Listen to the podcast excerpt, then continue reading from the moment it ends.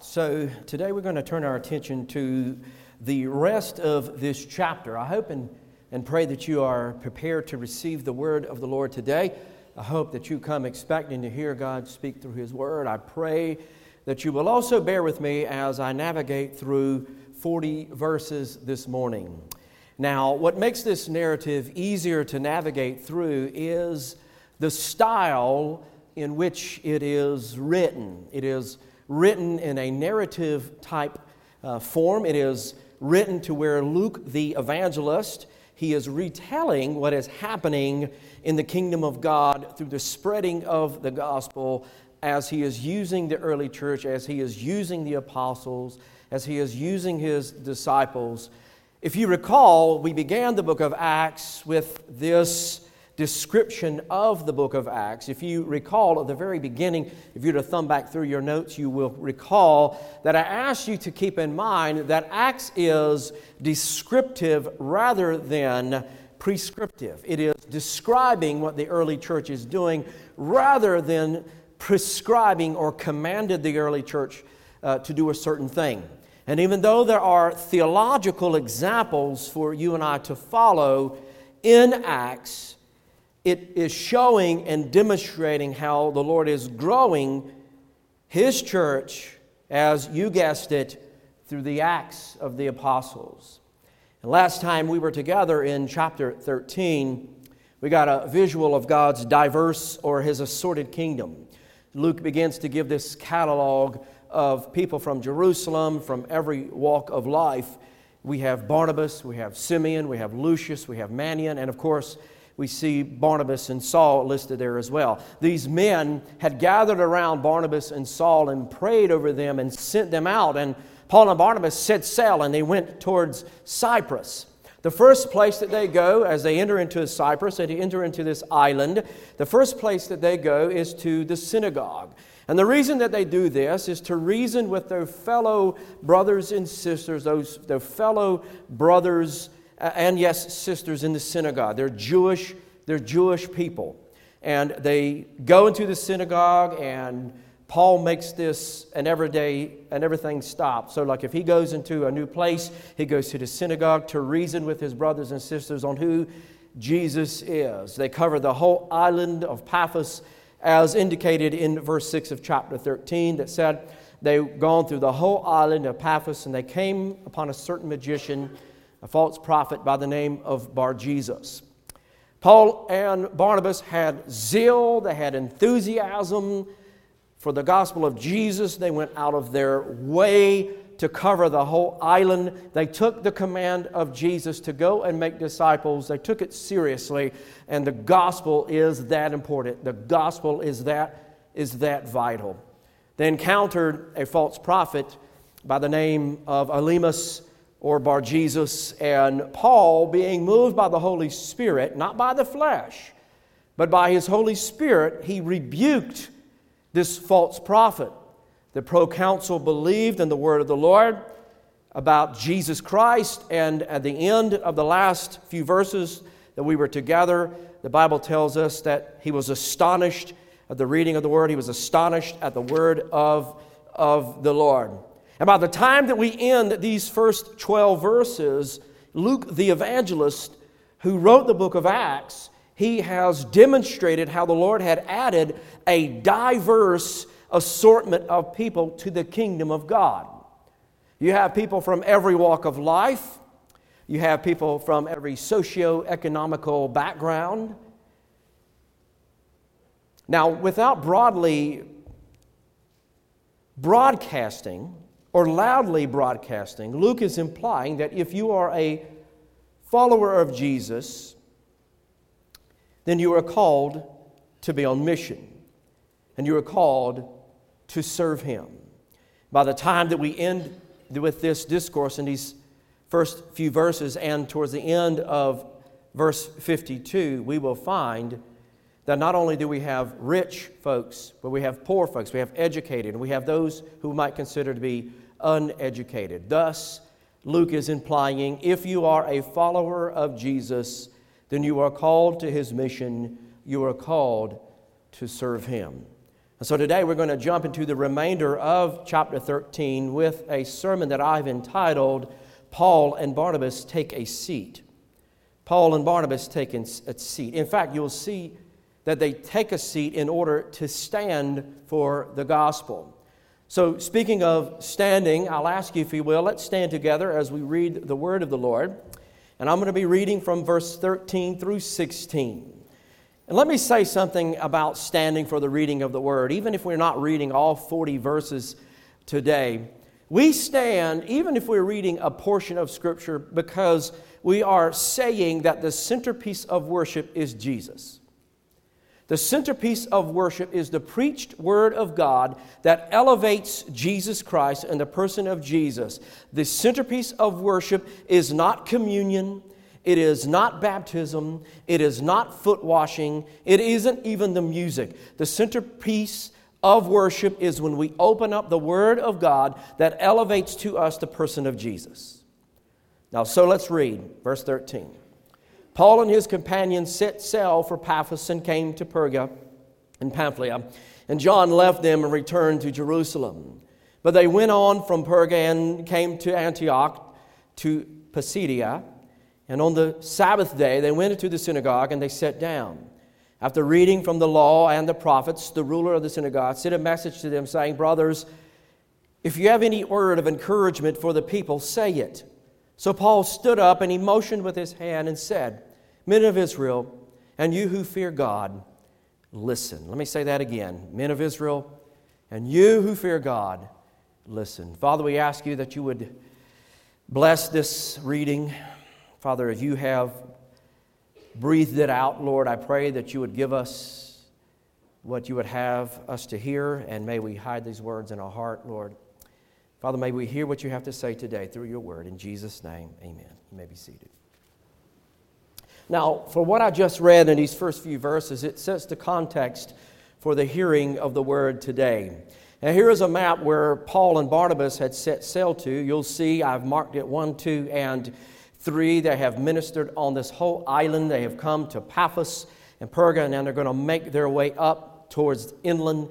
And we'll find by the time we get through with these last few verses, they will find themselves almost exiled or kicked out to Iconium where you, we will find ourselves at the end of our verses of, of our verses today. And once they set sail, and I like to think of these as almost looking like little creeks. If they find themselves setting sail and they find themselves inland, the first place that they will go will be towards the synagogue.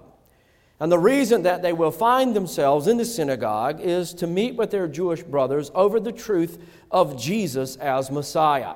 And you will notice that Paul is now mentioned first and Barnabas is secondary, giving us an indication that now Paul has taken the lead and Barnabas has taken kind of the assistant to the Apostle Paul in this leg of his missionary journeys. The roles have reversed.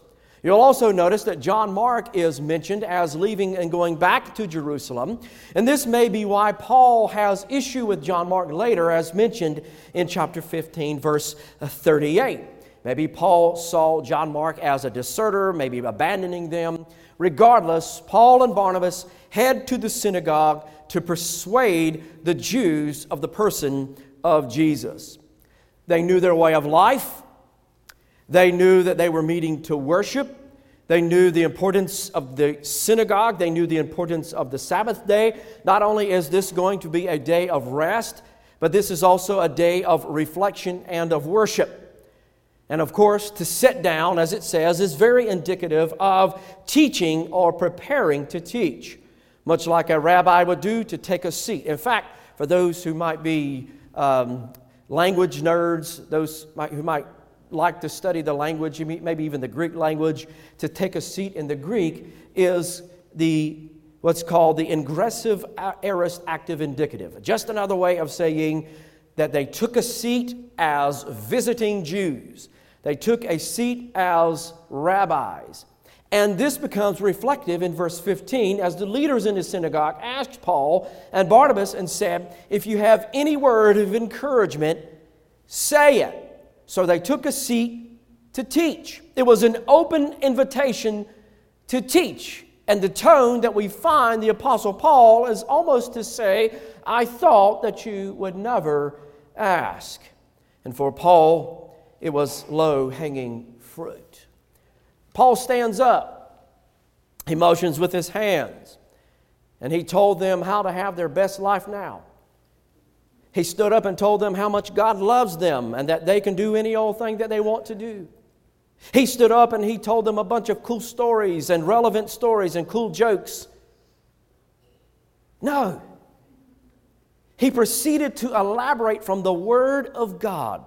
That is why I am bringing before you these 40 verses today because Paul uses biblical history. Paul walks through Scripture to demonstrate that Jesus is long suffering. He is salvation. He is Messiah. so he proceeds to elaborate from the Word of God and the rich history and the expectancy that they had in Messiah and how they missed Messiah. So Paul is going to work through the story of Scripture. In short, the Apostle Paul is going to keep the main thing, the gospel, the main thing. So let's see how he does that. First, Paul begins to reflect upon the character and nature of God. He does so by demonstrating that the Lord is long suffering. Paul begins to go through salvation history with these leaders. He begins with what they already know, that is, their history. He begins to go through salvation history. He begins to go through the Torah. He begins with how the Lord brought them out of bondage under the hand of Egypt, under the thumb of Egypt.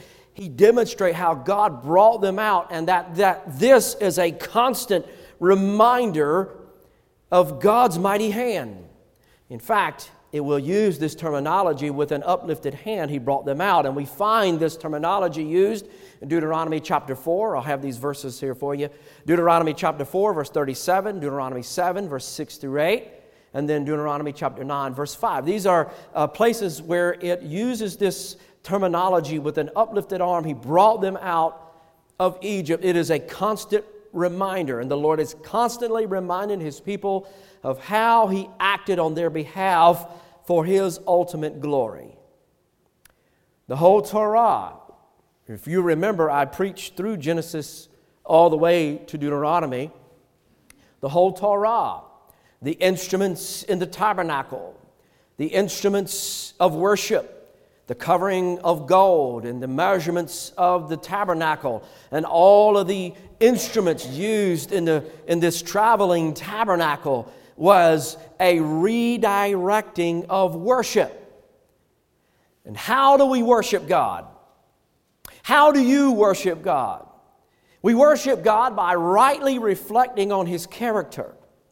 We worship by rightly reflecting on His nature, by rightly reflecting on the work of Jesus Christ. Rightful worship means pushing self out of the way. So we come here this morning, and maybe we didn't like the songs because our preference drive us to another place, and that's okay. There are songs sometimes that we that we sing that I am not exactly overexcited for, but we do so. We sing them anyway because they rightly reflect. And so when we come into God's house, to rightly reflect means we push self out of the way, we push preference out of the way, and we elevate Jesus. When we walk out the door today, will it be said of us, will, can we say that we glorified Jesus? Was I satisfied because we glorified Jesus Christ today and that He was the centerpiece of worship. So, rightful worship means reflecting on the character, nature, and work of God and pushing self out of the way. God said this in verse 17 The God of this people, Israel, chose fathers and made people great during their time and their stay in the land of Egypt. And with an uplifted arm, he led them out of Egypt. Look at verse 18. And for about 40 years, what does that say? He put up with them in the wilderness.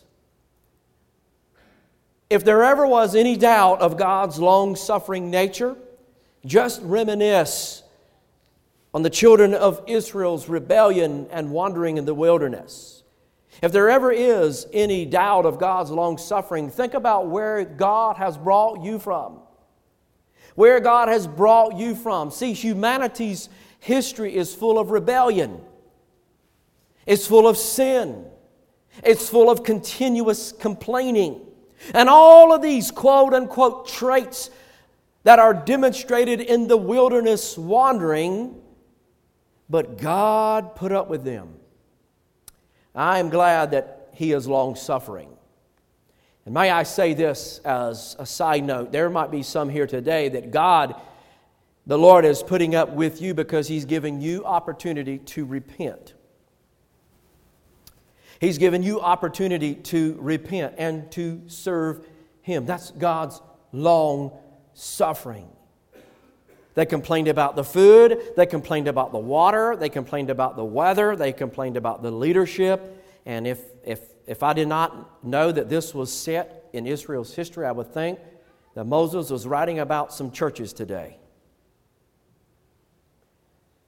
Verse 19 After destroying seven nations in the land of Canaan, he gave them their land as an inheritance.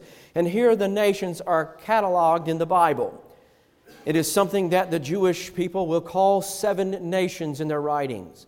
This is the Canaanites, the Hittites, the Amorites, the Perizzites, the Hivites, the Jebusites, and the Girgashites. Every time that you might find this in Jewish writings, they are listed as seven nations. So Paul is charting through biblical history. He is charting his way using God's word and charting through biblical history. Then he says, with the oppression in Egypt and the wilderness wanderings, that all of this took about 450 years. And after that, he gave them judges until Samuel the prophet. And then they asked for a king, and God gave them Saul, the son of Kish, a man, the tribe of Benjamin, for 40 years. Now, there are 13 judges altogether that the Lord had given to Israel, beginning with Athaniel or Athaniel all the way to Eli. There's 13 judges altogether. And because the people are never really satisfied, and because human nature is never really satisfied with God's provision, and because the human nature is always to be self absorbed in itself, Israel wanted to be like the pagan nations and have a king instead of the judges. And we find this in 1 Kings chapter 6 and verse 1. This is a demonstration of the depravity of man that we are never really satisfied with what God has provided for us. There's something more that we always want. There's something more that we always need. If I can always I only just have that one more dollar, if we can have that one more thing in life, God, I would be I would be happy. He's walking through biblical history. The Bible tells us in verse 22 he had removed king, this king and he'd raised up Saul to be the king. And he testified and he said, I have found in David the son of Jesse, a man after my own heart, who will do all my will. Of this man's offspring, God has brought to Israel a Savior, Jesus as promised. So Saul is walking through salvation history. He is demonstrating through the line of David, through this rich history, and through the line of David, there is one that will arise Jesus, who is Israel's Savior. And Paul has worked his way through salvation history. He's worked his way through redemption history all the way to the person of Jesus. He has set up historical proof that Jesus is the promised Messiah and how Jesus is the fulfillment of prophet, priest, and king. And all the while, God has been patient. He has been long suffering in bringing about His purposes and the projecting of the good news. God has been long suffering and He has been patient. The Lord could have easily come down and split open the sky and said, Look, behold, here is my son Jesus, believe him or die and be forever, forever judged. He could have manifested himself in some in your face, inescapable way, by the way, he did through the person of Jesus. But our good God chose the way of evangelism and discipleship to build his kingdom. Spreading and telling the good news. You and I going out as believers, sharing the gospel. And if we have to look back in salvation history, do so. He has chosen this perfect path of telling the good news and making disciples, and the two are interjoined.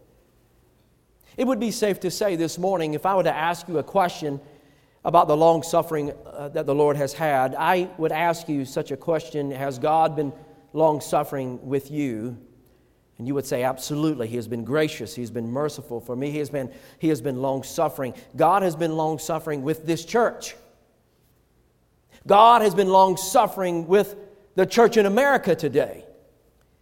It is amazing that some churches are still standing and are not a pile of smoldering ash by some of the horror stories that I hear coming from their walls.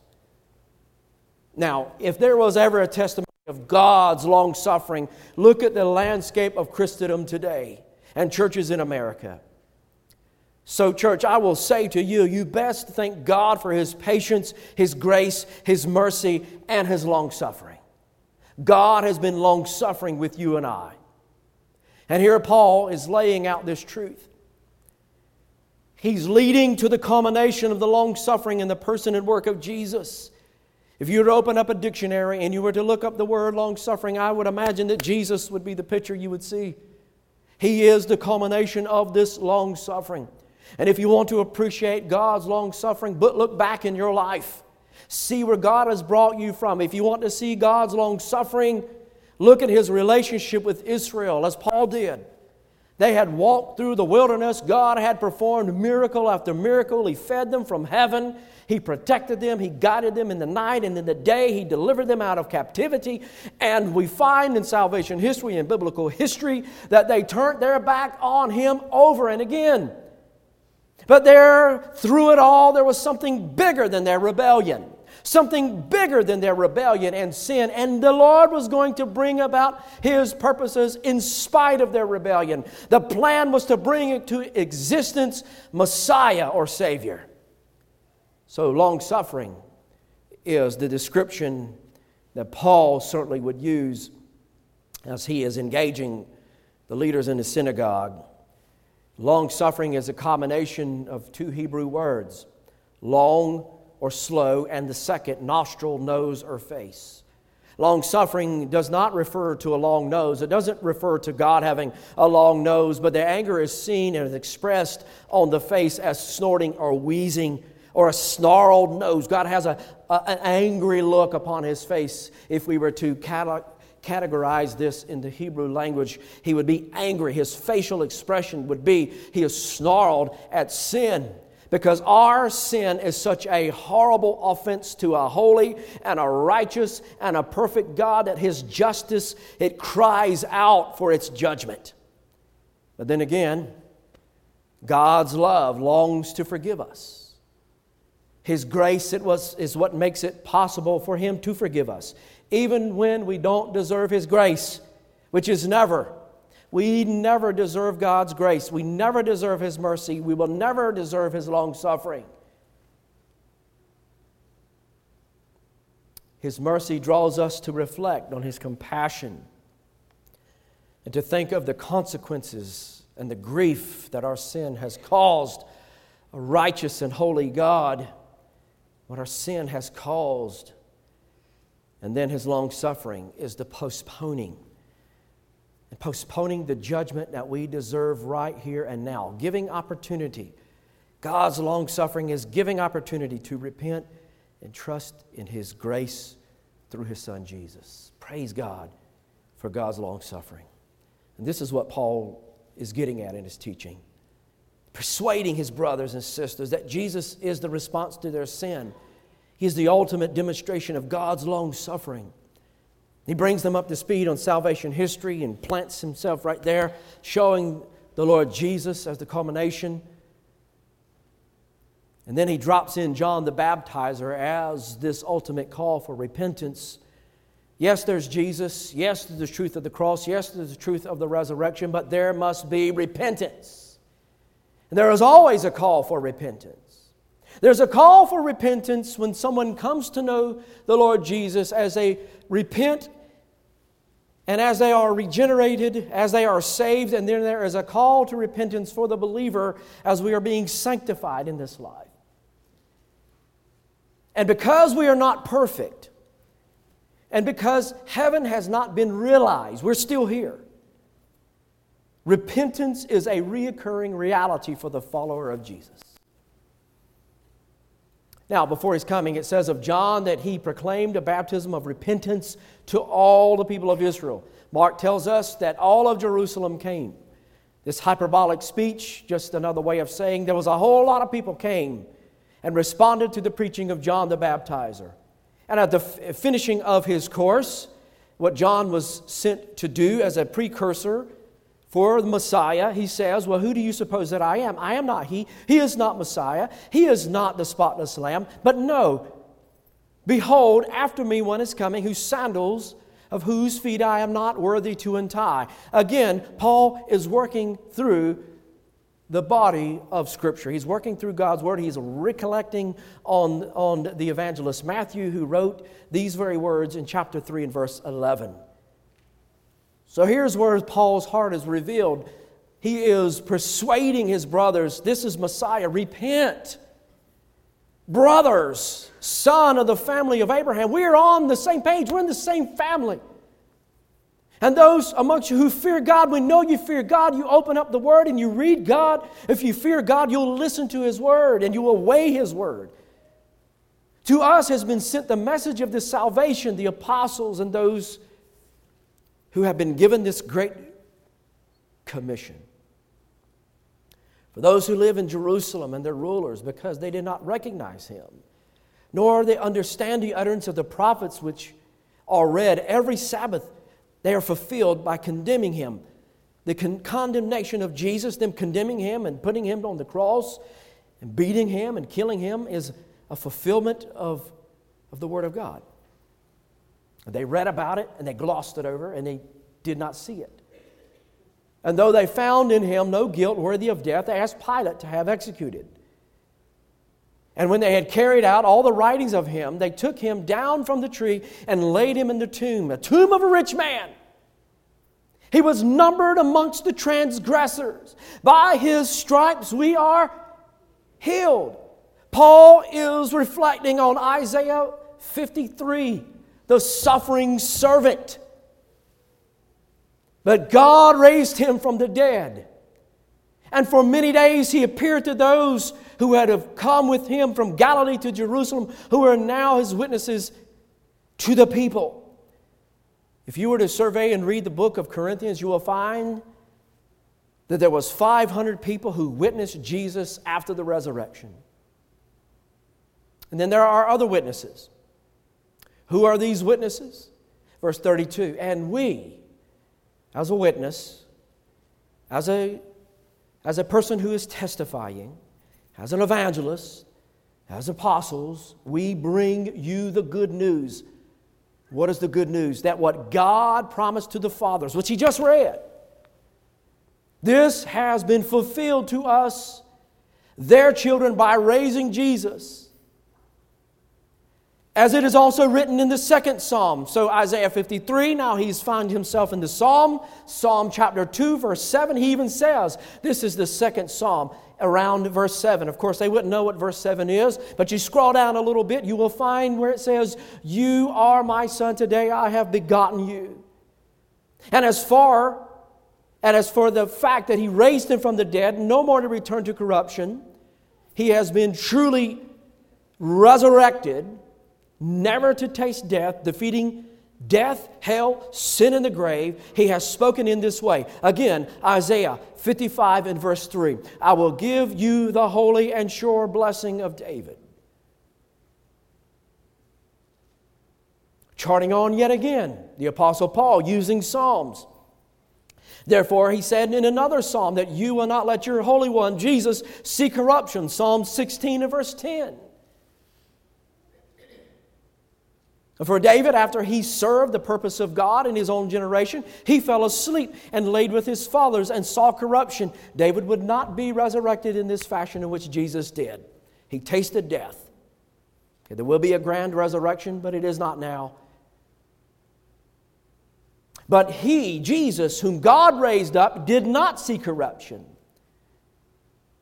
So here's where Paul begins to get really preachy, if you want to use that terminology.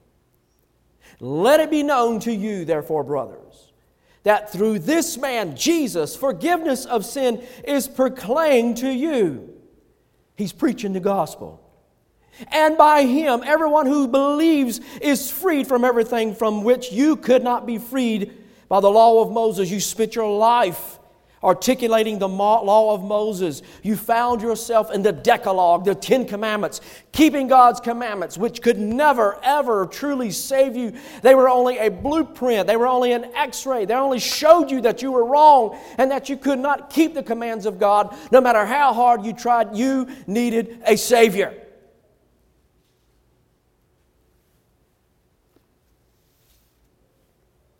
Beware least what is said in the prophets would come to pass. So Paul directs their attention to the book of the 12, to the 12 minor prophets, the book of Habakkuk. And he says, Look, you scoffers, be astonished and, and perish, for I am doing a work in your day, a work that you will not believe, even if one tells tells it to you. And as they went out, the people begged that these things might be told to them on the next Sabbath. They heard the word of the Lord and they begged that they might come back. Saul has walked through the Old Testament. He's walked through their history, and then he makes the claim that Jesus is Messiah and repentance of sin is necessary through Jesus, through the work of Christ. See, he didn't have to chart up some relevant program or some self help garbage. He kept the main thing the main thing, and that is that Jesus is salvation. I saw a sermon this past week. I don't know if it was preached this past week or if you would call it a sermon even. The, the pastor or preacher of that particular church, he was using a passage, I think, from Corinthians, 1 Corinthians. And behind him, he had some, some screens, much like we have here, but they were charted across the back of the stage, and his parable, quote unquote, was the Addams Family. So his whole sermon was revolved around each character in the Addams Family, and occasionally he would read a passage of Scripture. He spent 90% of his time telling you about who the Addams Family was and how to know who they are and how you can relate to them, and 10% exegeting from God's Word. We don't need some relevant program. We don't need to tie in the movies to our sermons. We don't need to tie in current events to our sermons. We need to keep the main thing the main thing, and that is that Jesus is salvation. And this should be a lesson to every single one of us. Keep the gospel the main thing. That's what Paul did. Maybe the issue for some of us today is that we cannot articulate the gospel. We haven't perfected the story of telling the gospel to others. And friends, if there is ever anything, one thing pertaining to our faith that we must perfect, and it is telling of the good news. Keep the gospel the main thrust of all that we do as followers of Jesus. The church today, I believe, is so enamored with trying to attract people by worldly means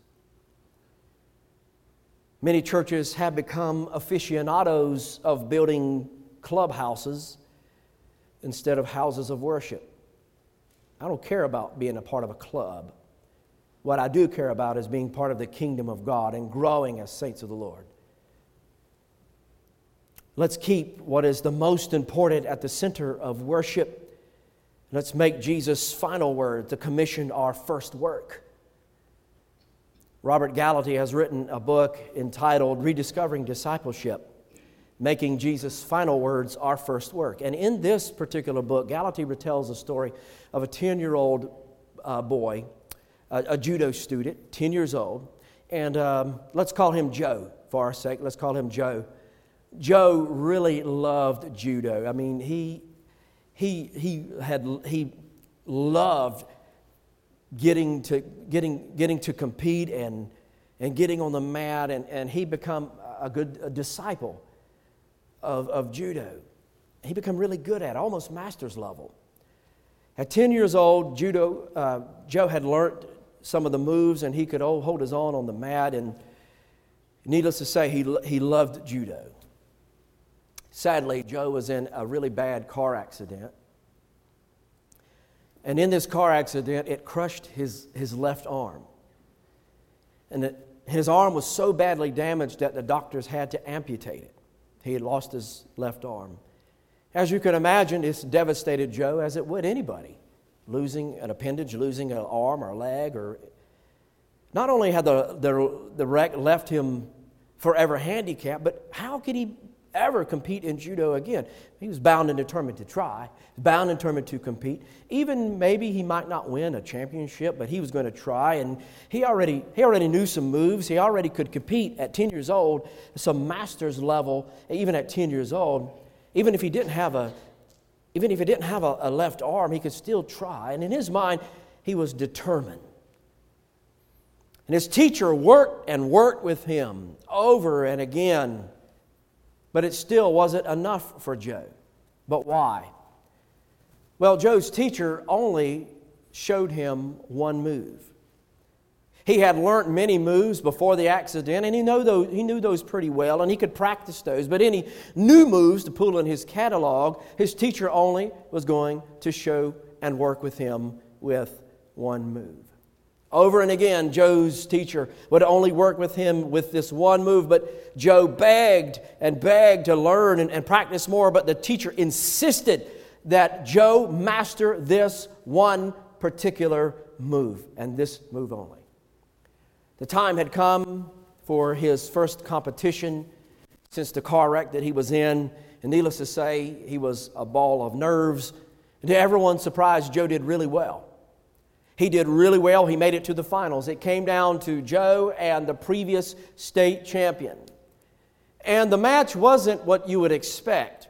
I mean, there was no training montage, there was no tick, tit for tat like you might see on the Karate Kid or something like that. It didn't take long for Joe at all to win the whole thing.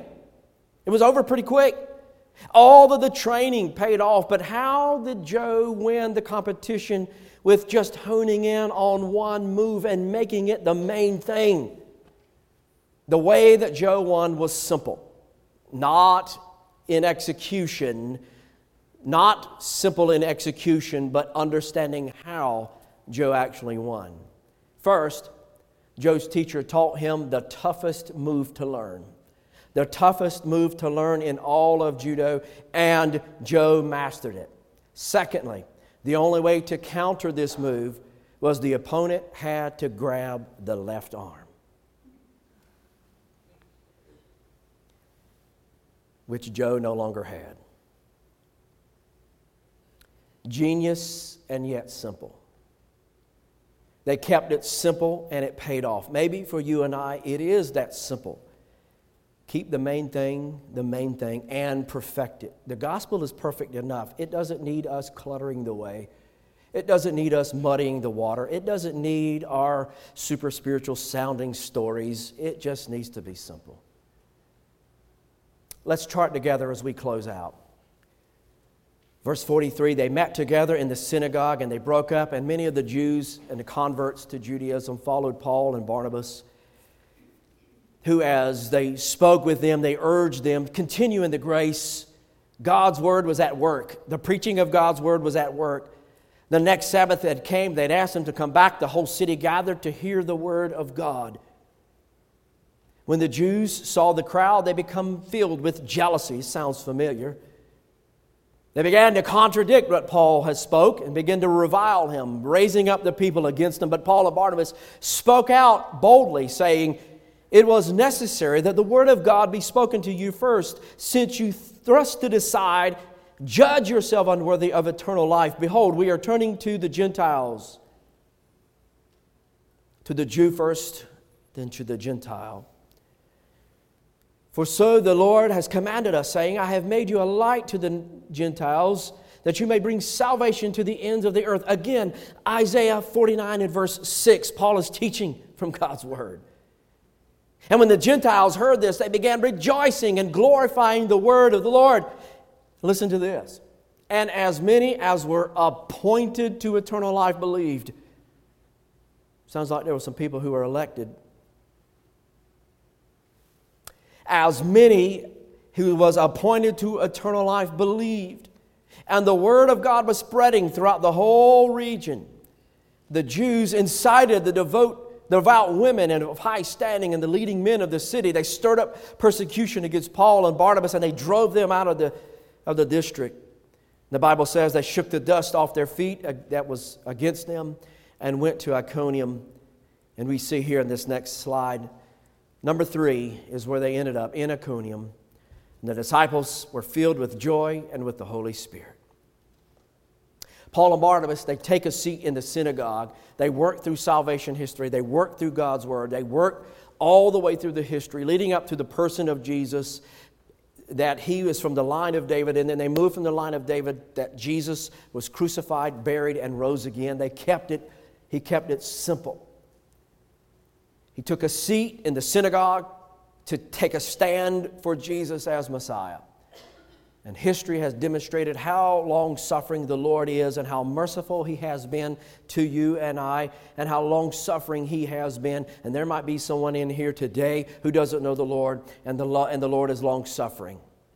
I mean, you're here because of that. At any moment, the Lord could call you home, and He would be justified in doing so. He is the pinnacle example of long suffering in that he sent his son Jesus to be the propitiation for our sin. And the example that Paul leaves is quite simple, and I'll leave it with you as well. Be willing to go out of your way for the people that you care for, your family, your friends, and others. He uses this persuasive language all through it brothers, men of Israel, sons in the family of Abraham. Be willing to move on the burden that you have for people. And if you don't have a burden for people and for the lost, pray that God will give you that burden for the lost. And then lastly, keep the gospel simple. Repent of your sins. Believe or trust in Christ as Lord, that He raised Him from the dead. Confess your sins. Confess Christ as Lord. Be born again, and then serve Him and then serve Him. Let's pray together.